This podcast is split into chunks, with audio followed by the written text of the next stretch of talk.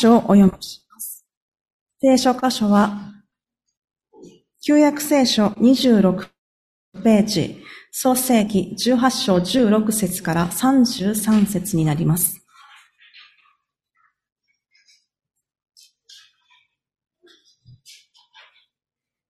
旧約聖書26ページ、創世記18章16節から33節です。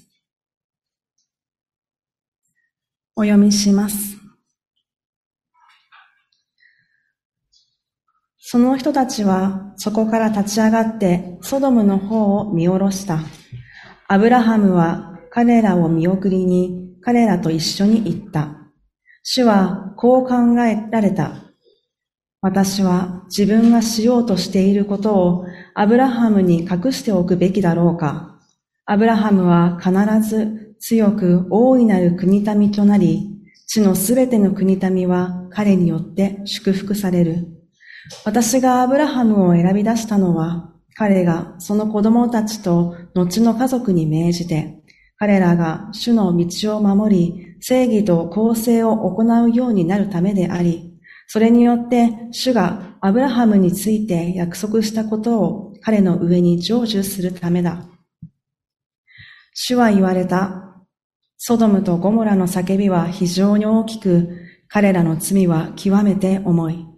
私は下っていって私に届いた叫び通り、彼らが滅ぼし尽くされるべきかどうかを見て確かめたい。その人たちはそこからソドムの方へ進んでいった。アブラハムはまだ主の前に立っていた。アブラハムは近づいていった。あなたは本当に正しいものを悪いものと共に滅ぼし尽くされるのですか？もしかすると、その町の中に正しいものが50人いるかもしれません。あなたは本当に彼らを滅ぼし尽くされるのですか？その中にいる50人の正しいもののために、その町をお許しにならないのですか？正しいものを悪いものと共に殺し、そのため正しいものと悪いものが同じようになるというようなことをあなたがなさることは絶対にありません。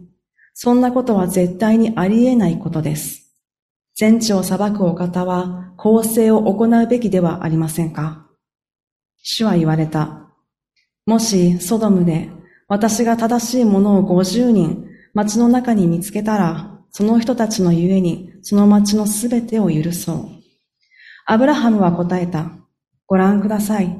私は塵や灰に過ぎませんが、あえて我が主に申し上げます。もしかすると、50人の正しいものに5人不足しているかもしれません。その5人のために、あなたは町のすべてを滅ぼされるのでしょうか主は言われた。いや、滅ぼしはしない。もしそこに45人を見つけたら、彼は再び訪ねて行った。もしかすると、そこに見つかるのは40人かもしれません。すると言われた。そうはしない。その40人のゆえに。また彼は言った。我が主よ、どうかお怒りにならないで私に言わせてください。もしかすると、そこに見つかるのは30人かもしれません。すると言われた。そうはしない。もしそこに30人を見つけたら。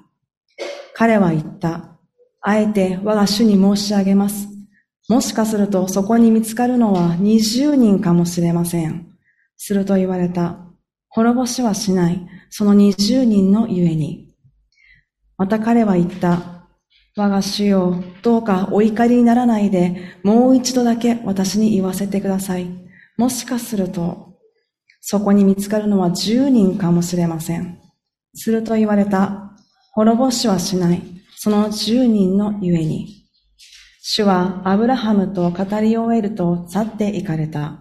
アブラハムも自分の家へ帰って行った。聖書箇所は以上です。では、祈れる理由と題しまして、小倉先生にメッセージをお取り次ぎいただきます。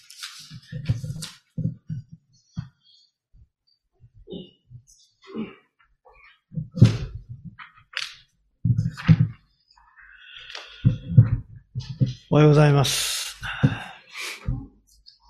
昨日は思いがけずですね、えー、雪が降りましたね、えー、夕方の犬の散歩の時は吹雪の中を散歩させました。えー、何年ぶりかなって感じでしたね、あの吹雪はね。まあ、あの、私は北海道の生まれですんでね、吹雪は、あの、しょっちゅう経験してるんですけれども、こちらに来て、こちらというか本州に移ってからですね、吹雪なんてほとんど経験したことがなかったですんでね、いや本当にこうなんか懐かしいなという感じがありました。あでも今朝は一転してね、凍っていて、ちょっとヒヤヒヤしながら車の運転を、あの、私の車は夏タイヤですので、ちょっとヒヤヒヤしながら来ました。はいえーちょっと寒いですけれども、我慢して、この礼拝の時を過ごしていただきたいと思います。ちょっとお祈りをさせていただきます。天皇お父様、尊い皆をあがめて感謝をします。雪が降って、朝寒く凍ったりしていた、この朝ですけれども、こうして私たちがあなたの見舞いに共に集められて、こうしてあなたを礼拝できる幸いを感謝をします。どうぞ、このひととき、あなたがこの真ん中に共にいてくださって導いてください。私たちにどうぞあなたの御言葉を聞かせてくださるようにお願いをします。御言葉が開かれています。どうぞその御言葉を通してあなたが語ってくださるように、御霊が一人一人の上に豊かに望んでくださって、この御言葉からあなたが示そうとしていることを私たちが聞き取ることのできるように助けてください。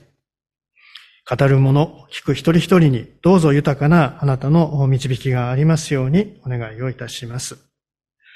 覚えながらも集えない方も何人かいます。それぞれのところにあなたが伴ってくださって、この時を導いてくださるようにお願いをいたします。病の中にある方、いろんな事情で動きの取れない方、どうぞあなたが帰り見てください。また、震災で本当に今困難の中にある方々を覚えてくださり、また、彼地にある教会クリスチャンたちが、どうぞ世の光地の塩として、この時、周りの方々に接することができるように助けてください。世界でも様々な困難の中にある方々がたくさんいます。どうぞあなたが一人一人を憐れんでくださるようにお願いをいたします。ひととき、恩手に委ねて、主イエス・キリストの皆によって祈ります。アーメン。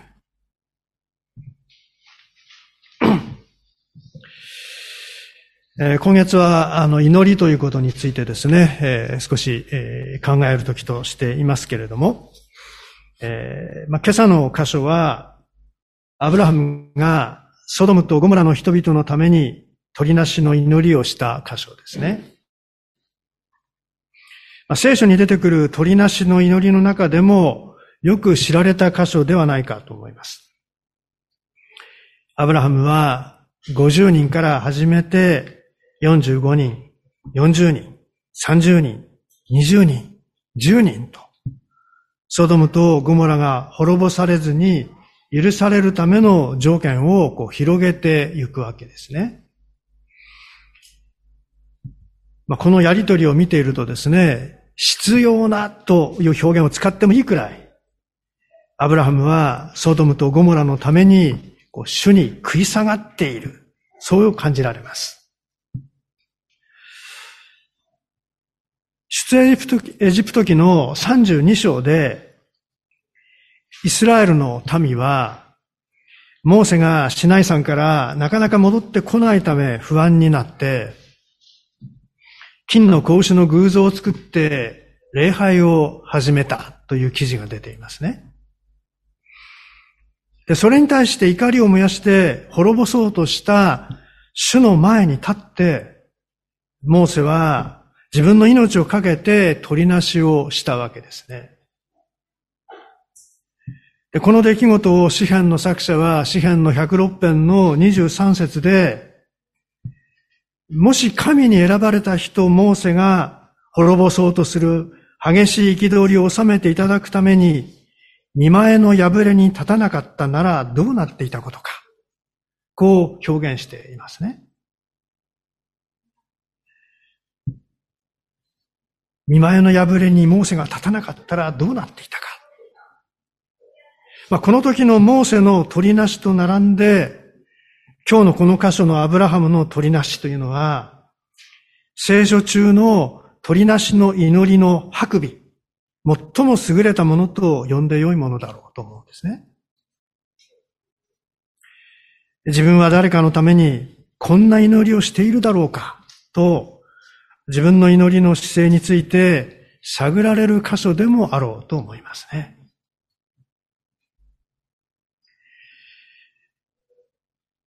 しかし、祈りというのは、ただ祈ればいいと言い切れるほど単純ではないのも事実です。でこの箇所のアブラハムの祈りには、私たちが考えなければならない事柄が潜んでいるんですね。イザヤ書の14章の27節イザヤ書の14章の27節に、こうあります。万軍の主が計画されたことを誰が覆せるだろうか。見手が伸ばされている。誰がそれを押し戻せるだろうか。同じイザヤ書の43章の13節にも、私がことを行えば、誰がそれを、誰がそれを戻せるだろうか。こう書かれています。ヨブも、ヨブ記の9章の12節で、ああ、神が奪い取ろうとされるとき、誰がそれを引き止められるだろうか誰が神に向かって何をするのかと言えるだろうかこう告白しています。これらの御言葉は、主なる神が決めて行おうとしていることは、誰も何者も押しとどめやめさせることはできない。そういうことを宣言しているわけです。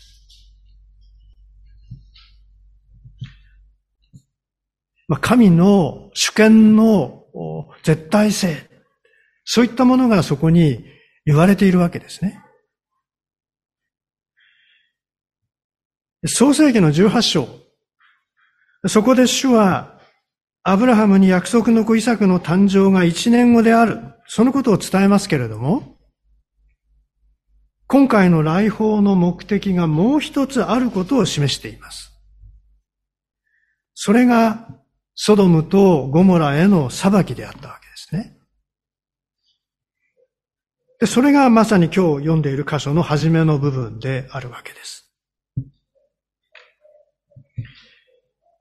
で、主は最初はアブラハムにそのことを隠していたようですが、すべての国民の祝福のもといとなるアブラハムに隠すべきではないと判断し、打ち明けたようですね。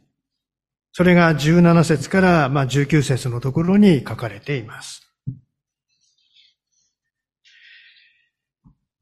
でこの18章、19章と続くところの結果から見ると、アブラハムの取りなしにもかかわらず、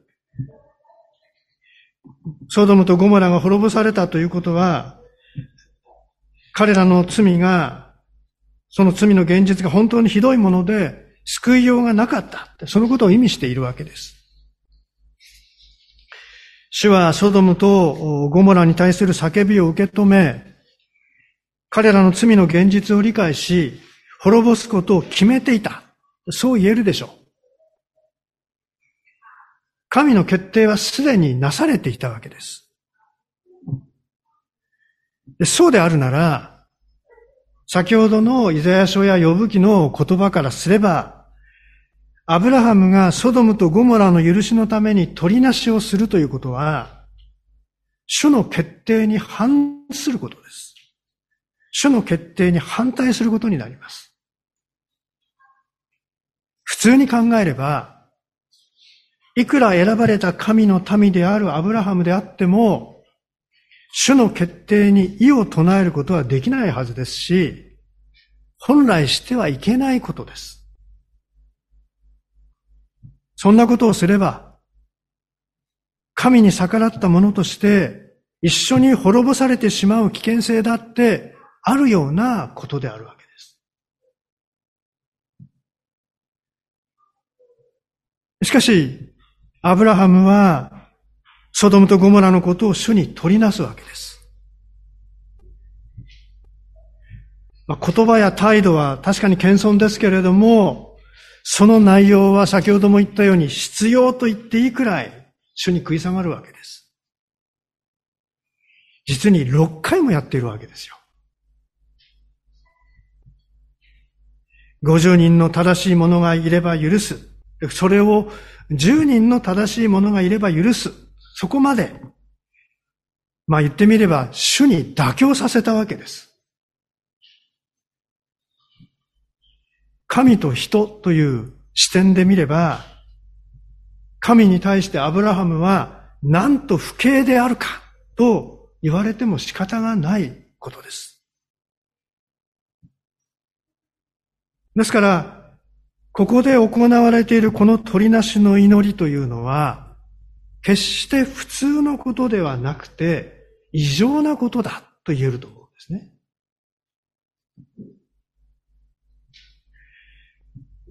アブラハムがこれほどまでに取りなすことができた理由、それを私たちは考える必要があるだろう。まあ、ともすれば、祈りは祈り手が熱心に祈れば聞かれる。こう言われます。でもそれだけで片付けてしまうのは、やっぱり感心できないわけですね。祈りは祈り手の熱心さ、真剣さも大切ですけれども、聞き手である神のことを考えなければならないわけです。いくら祈り手が祈っても、神が聞いてくださらなければ何にもなりません。私たちの祈りを神が聞いてくださるためには、神と私との関係、これが重要なわけです。この関係が断絶したり壊れていたりしたら、どんなに祈っても祈りは聞かれません。そもそも神に届かないわけです。逆に神との関係がしっかりできていれば、神に届くわけです。聞いていただけるんですね。たとえ祈りが言葉にならなくても、言葉にできなくても、私たちの思いを私たちのうちにおられる神の精霊が深いうめきを持って神に届けてくださるわけです。ローマ人への手紙の8章の26節から27節にそのことが書かれていますよね。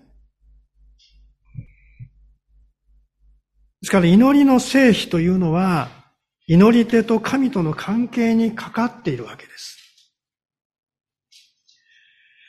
ですからここでもアブラハムと主なる神との関係に私たちは注目しなければならないわけですね。そしてその一番注目しなければならない箇所が、この18章の22節なんですね。その人たちはそこからソドムの方へ進んでいった。アブラハムはまだ主の前に立っていた。この説の後半部分です。何の変哲もない、そういう箇所のように感じますけれども、この箇所のどこに注目が必要なのか、そう、いぶかる方も多いかもしれませんけれども、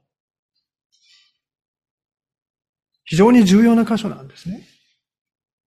実は最初の聖書本文、すなわち、モーセによって書かれたこの旧約聖書原点の本文、それは、主はまだアブラハムの前に立っていたであろうと考えられるからです。私たちの持っているこの本文は、アブラハムはまだ主の前に立っていたですけれども、元々の聖書本文は、主はまだアブラハムの前に立っていた。そう考えられる。主語が入れ替わっていて、意味が全く逆であったと考えられるわけです。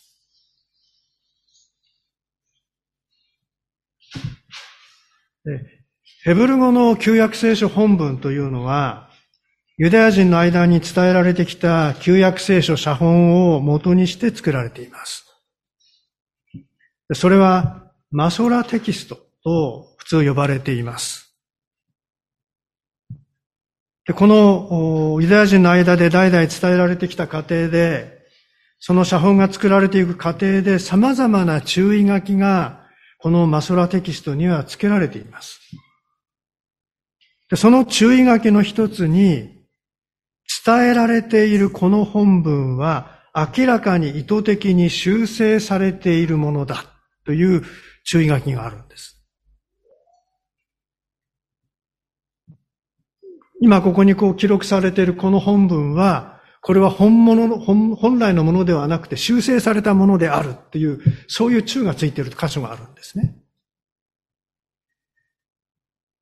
ティクネー・ソーフェリウムって呼ばれてますけれども、これユダヤの聖書学者ラビたちが修正した箇所です。で、それが、これを、ここは修正してますよっていう意味で注意書きをつけてるんですね。旧約聖書全体で18箇所あると言われています。なんでこういうことが起きるか。ユダヤ人の聖書に対する意識っていうのは私たちの想像を絶するものがあります。正確に本文を伝承することに最新の注意を傾けてきたんですね。で写本を作る際に、その、今作ろうと思っている写本のその箇所の中にですね、一体何節あるのか。そして単語の数はいくつあるのか。文字の数はいくつあるのか。全部数えるんです。そして書き写した後、もう一回確かめるんです。最初の説の数と合っているか、最初に数えた単語の数と合っているか、最初に数えた文字の数と合っているか、全部確かめるんです。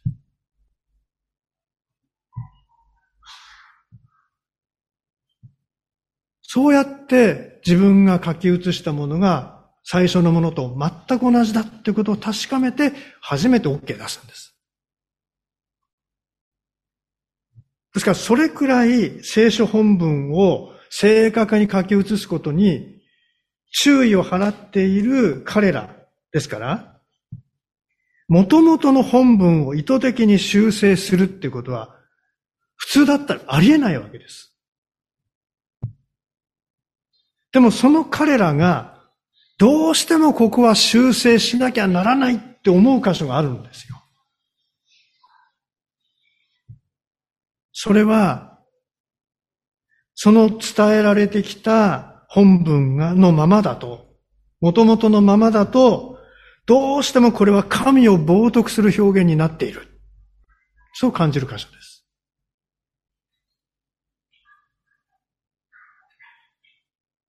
ユダヤ人、特にラビたちにとって、神が冒涜されるなんてことは絶対に容認できないわけです。そのために、神を冒涜する表現ではないかと感じる箇所をそのままにしておくことはできなかったわけです。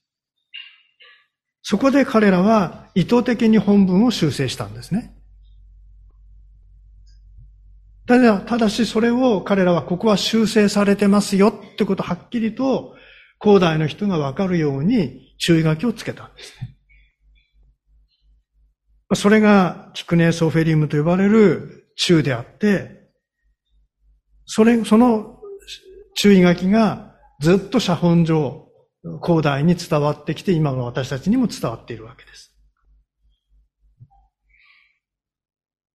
ですから、このアブラハムはまだ主の前に立っていた。これはラビたちによって修正された本文なんですね。もともとは、主はまだアブラハムの前に立っていた。だったと考えられる。で、この立っていたという言葉は、18章の8節を見ると、給仕していたと訳されているんです。それからアブラハムは牛乳と牛乳と料理した子牛を持ってきて彼らの前に出したので彼らは食べた。彼自身は木の下で給仕をしていた。これが立っていたって言葉と同じ言葉なんです。つまりこの立っていたという言葉は誰かに仕えるために立つという意味なんですよ。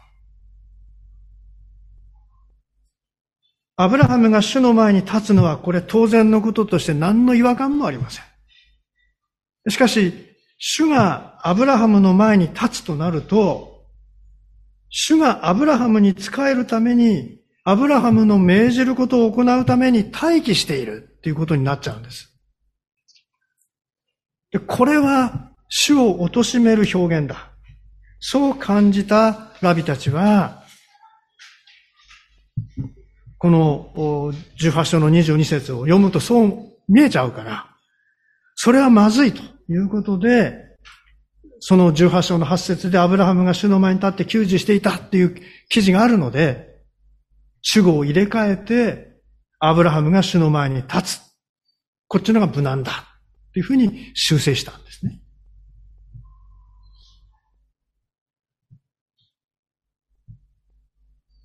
修正前の本文である、主はまだアブラハムの前に立っておられた。これは確かに驚くべき表現なわけです。全知全能の主、万物の創造者である主、意図高き方である主が、あたかもしもべのようにして、アブラハムの前に立たれた。普通に考えればありえないことですよ。一体これはどういうことなんだろうか？17節のこう考えられたっていうのは、直訳するとこう言われたって表現なんですね。つまり、17節の括弧から19節に至るこの一連の言葉というのは、主がつぶやかれたことなんですよ。独白ですよね。アブラハムはこの時主の傍らを一緒に歩いていましたから、アブラハムはこの主のつぶやきを聞くことができたわけです。いや、むしろ主はあえてアブラハムに聞かせるためにつぶやいたとも思えるわけです。で、このつぶやきの中で主はソドムとゴムラに対する裁きを匂わせるわけですね。19節までではなく、その後の20、21節とまさにそうですよね。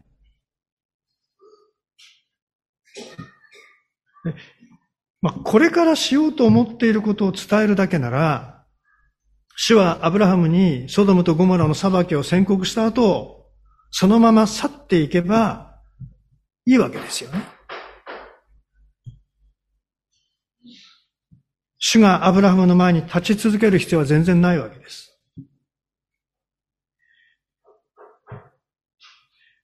22節は、その人たちはそこからソドムの方へと進んでいった。主はアブラハムを残して去っていかれた。で、終わって、で、19章へポンと続いていっても全然おかしくないわけです。18章の23節以下、なくたっていいわけですよ、それで。しかしそうはならずに、この23節以下でアブラハムが大胆な取りなしをすることができたわけですよね。それはなぜなのか。主がアブラハムの前に、しもべのように立ち続け、アブラハムが語りかけるのをじっと待ってくださったからです。主は、折に触れて私たちに語りかけ、私たちがどう応答するか、あえて私たちの前にって待ってくださるんです。そして私たちが応答するまで、しもべであるかのようにへり下って待ってくださるんです。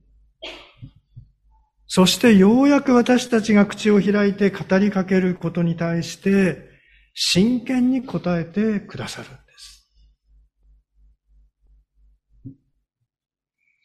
だからこそ、私たちはどんなことでも祈ることができるんです。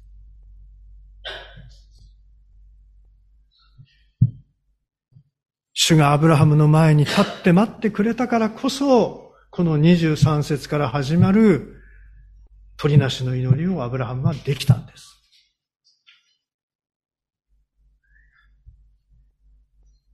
私たちがどんなに熱心に祈ったとしても、私たちの前に主が立っていてくださらなければ、その祈りは壁に向かって話しかける独り言でしかないんです。私は懸命に祈ったという自己満足にはなるでしょうが、それ以外には意味がありません。聞こうとして前に立って、待っていてくださる主がおられて、初めて私たちは祈れるわけです。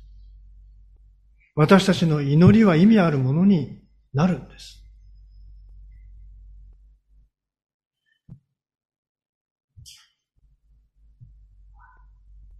私の前に立って、待っていてくださる主がおられる。祈りの時、いつもこのことを忘れないようにしたいと思うんですね。そして私たちは、心にあることを主の前に祈り続けるものでありたいと思います。お祈りしましょう。主はまだアブラハムの前に立っておられた。天皇お父様、あなたが主権者であり、絶対者であるにもかかわらず、あたかもしもべのように、私たちが語りかけるのをじっと待って、私たちの前に立ち続けていてくださることを感謝をします。私たちの心にあることを聞こうとして、待っていてくださる方があるからこそ、私たちは初めて祈ることができるものです。このアブラハムの素晴らしい鳥なしの祈りも、主がそこに立って待ってくださったからできたものです。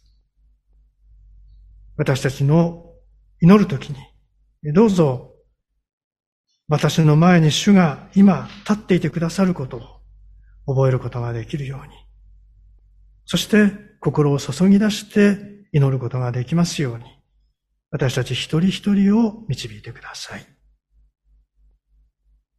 私たちの語りかけることを真剣に受け止めようとしていてくださる主であることを感謝をします。どうぞ私たちの貧しい祈りをさらに引き上げてくださるようにお願いをいたします。主イエス・キリストの皆によって祈ります。アーメン。